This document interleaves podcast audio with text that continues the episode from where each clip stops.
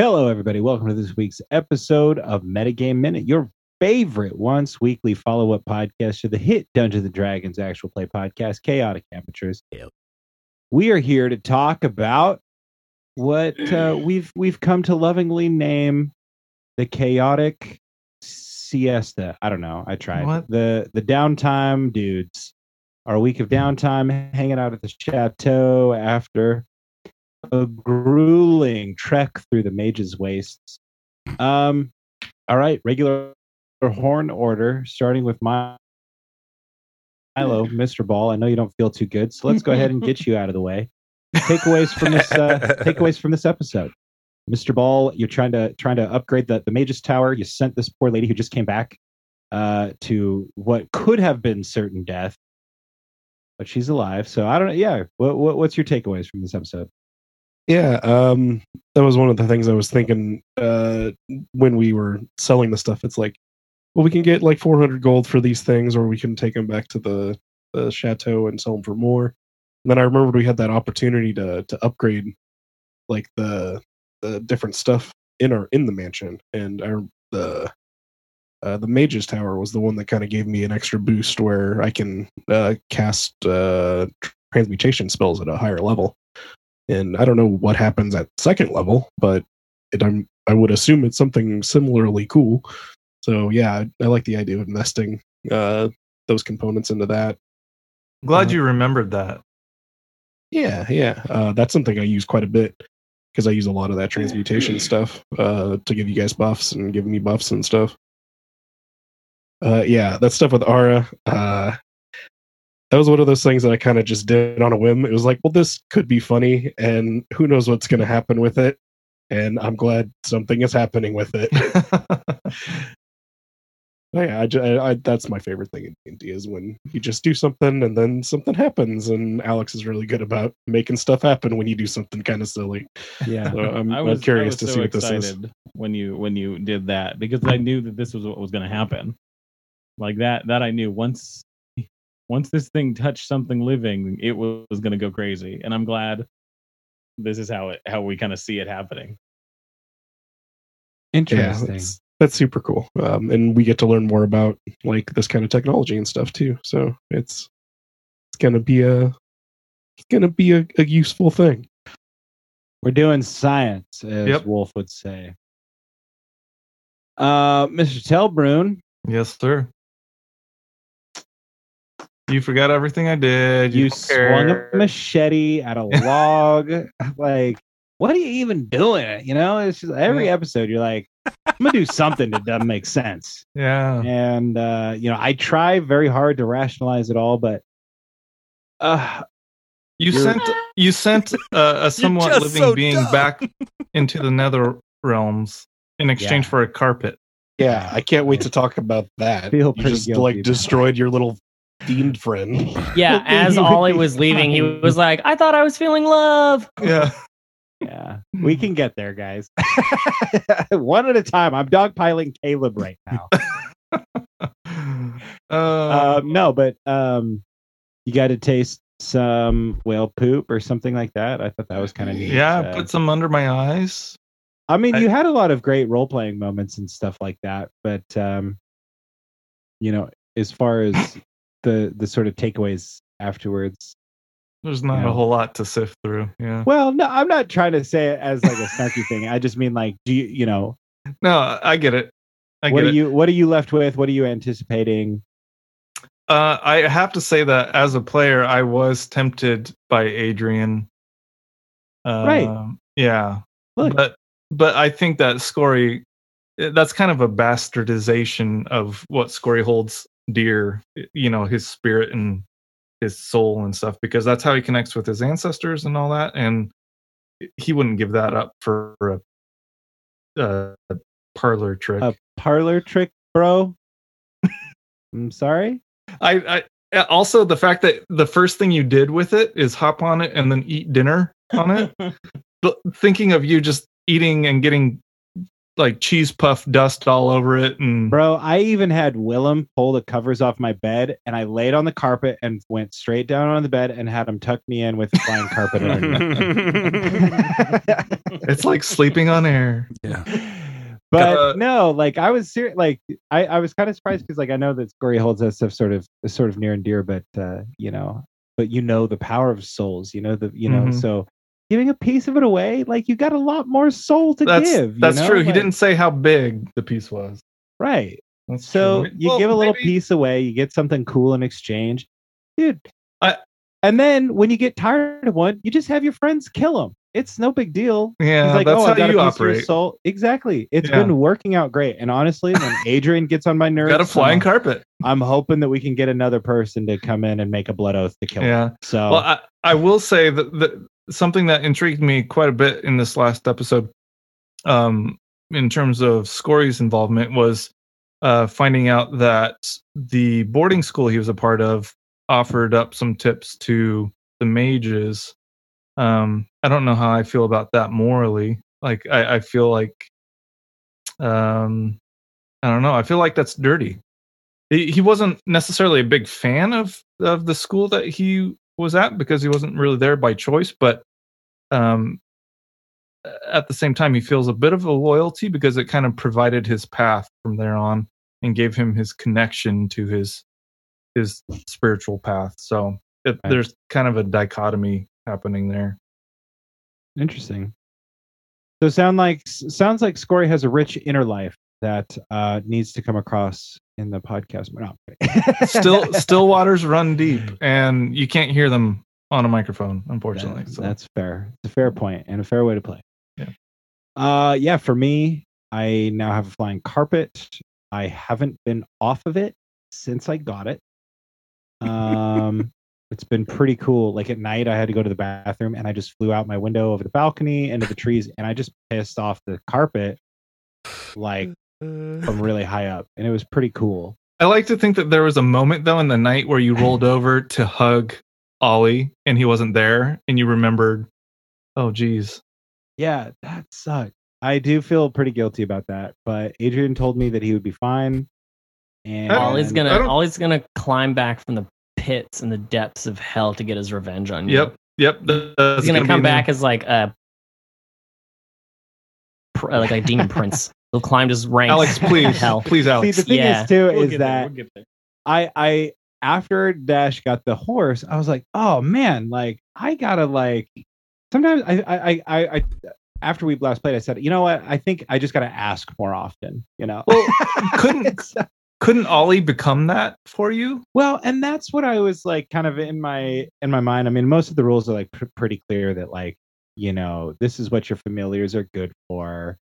And you know, there's a lot of reasons why I went with an imp over the other things, and blah blah blah blah blah. And so I was excited to have it, but then me and Alex talked about off the podcast, like, well, you know, having this familiar that can do these things, it adds like a complexity to the game that, like, you could hog a whole episode, like just trying to get Ollie to like do stuff, like trying to spy on people or do this. He's invisible, like you're just doing all these things. And I thought, you know, that's a good. And so, you know, I've only used them a couple times for things like following that guy into the How- thing. And Ollie was indispensable and actually fucking seeing the dude when we were in the book cave. But Mhm. How long did it take you to make the decision of choosing Ollie the imp?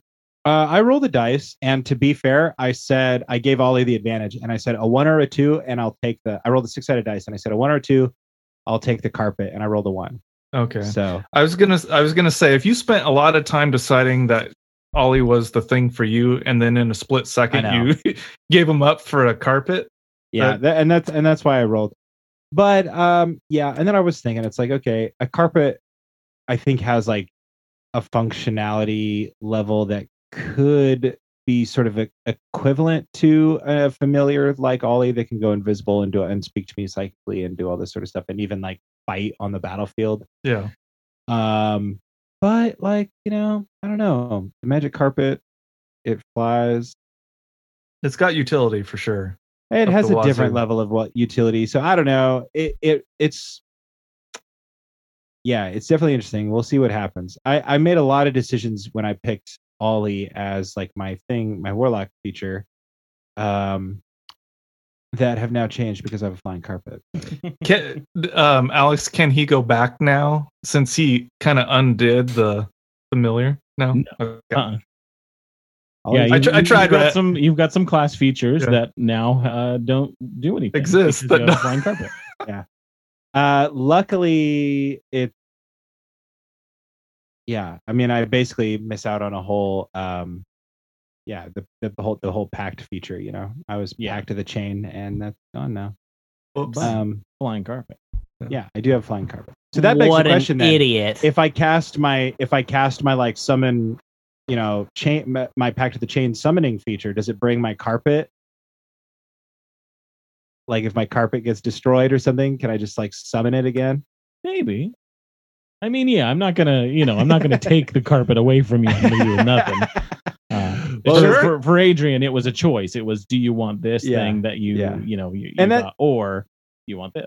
and that was the other part of it not to take up too much time with this whole thing but since we're talking about it I, I actually do feel a real like a real connection as arthur with adrian like we've developed that like from the beginning it's always felt strong like even when we first met him as a dragon and all these types of things and like he has his games that he's playing and he has his like his his things that he's trying to pull over you know trying to pull the wool over my eyes whatever but like he's already better than Eben was. Like, at least he hasn't asked me to like cut off anybody's hands. And so the choice, I did feel it kind of weighted, but like a flying carpet is like a very rare fucking item to get your hands on in this game, and all of these other things. So I was like, okay, there's a level of trade off that's equal there, and not only that, it's Adrian. Like, I'm sure that this could be an interesting thing. I I absolutely love the dynamic between you two. Like there's this battle of charm and wits constantly happening between the two of you. And and it seems like Adrian obviously is the more powerful being, but that doesn't stop stop uh, Arthur from kind of, you know, well, and you know how fight. And you yeah exactly. And that's and that's exactly like with Eben it was a little bit more like direct but with adrian it's a little bit more subtle. But i think like you know how they say that uh if if you borrow you know ten thousand dollars from the bank and you can't pay it back that's your problem. But if you borrow ten million dollars from the bank you can't pay it back. That's the bank's problem. Yeah. like that's kind of the principle i'm operating on with adrian is like i'm trying to see like how deep his well of generosity goes like it's like how much debt can i get in with adrian you know because there will come a point where You're gonna be his MLM bitch. That's Well, that's how like- it's gonna end up. it's not gonna it's gonna be debts that can't be paid back and it's going to benefit me more than it benefits him i feel like you know i don't know anyway i've talked about this way too long but i've i've i think about it all the time whenever i listen to the podcast though um let's go ahead and go to bentley. Riferian, uh chucking that wood doing the things. Um turns out unfortunately was it you that was researching the book or was that uh, i guess that was scory wasn't it? So sorry research is definitely riff's thing but what are your takeaways from this episode with kind of just the downtime and doing things like that? We're going to go into dinner with your friend coming up which is kind of neat i think. Um because you're the only one that really has like any ends with that family. Like i don't even think we've met the lord and lady yet technically.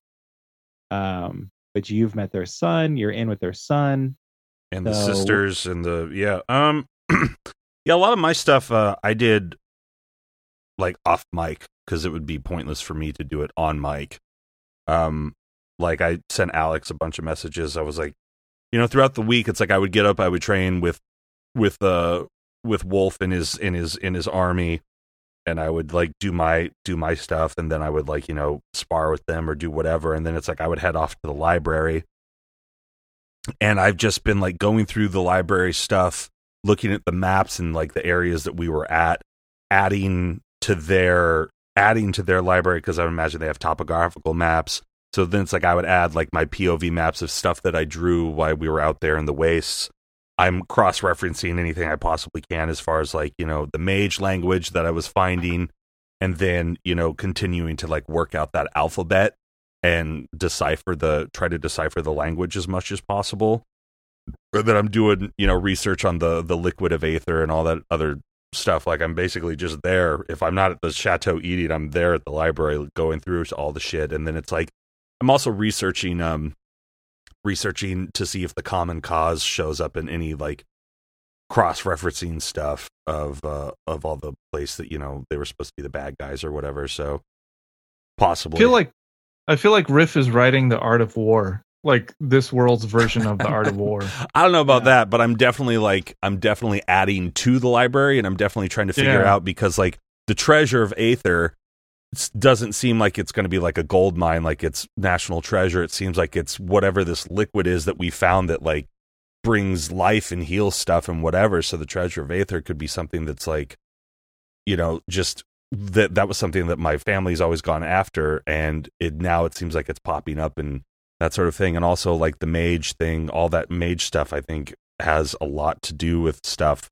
And it's all just kind of like down to in the language and everything, since no one really kind of knows what it is. Like she wants to figure it out. That's like her big jam, like on her character sheet, is that she loves she loves research. She has a researcher feat and all that sort of stuff. And then also this is kind of like her um like study abroad or like, you know, a work study, if you will. Like she could have stayed at the monastery and become like a teacher and a monk, or, you know, you go work out in the field and like bring back your stuff and and that's why she keeps in touch with her one of the people there the letters that she's writing and that sort of stuff uh that we did a couple episodes ago.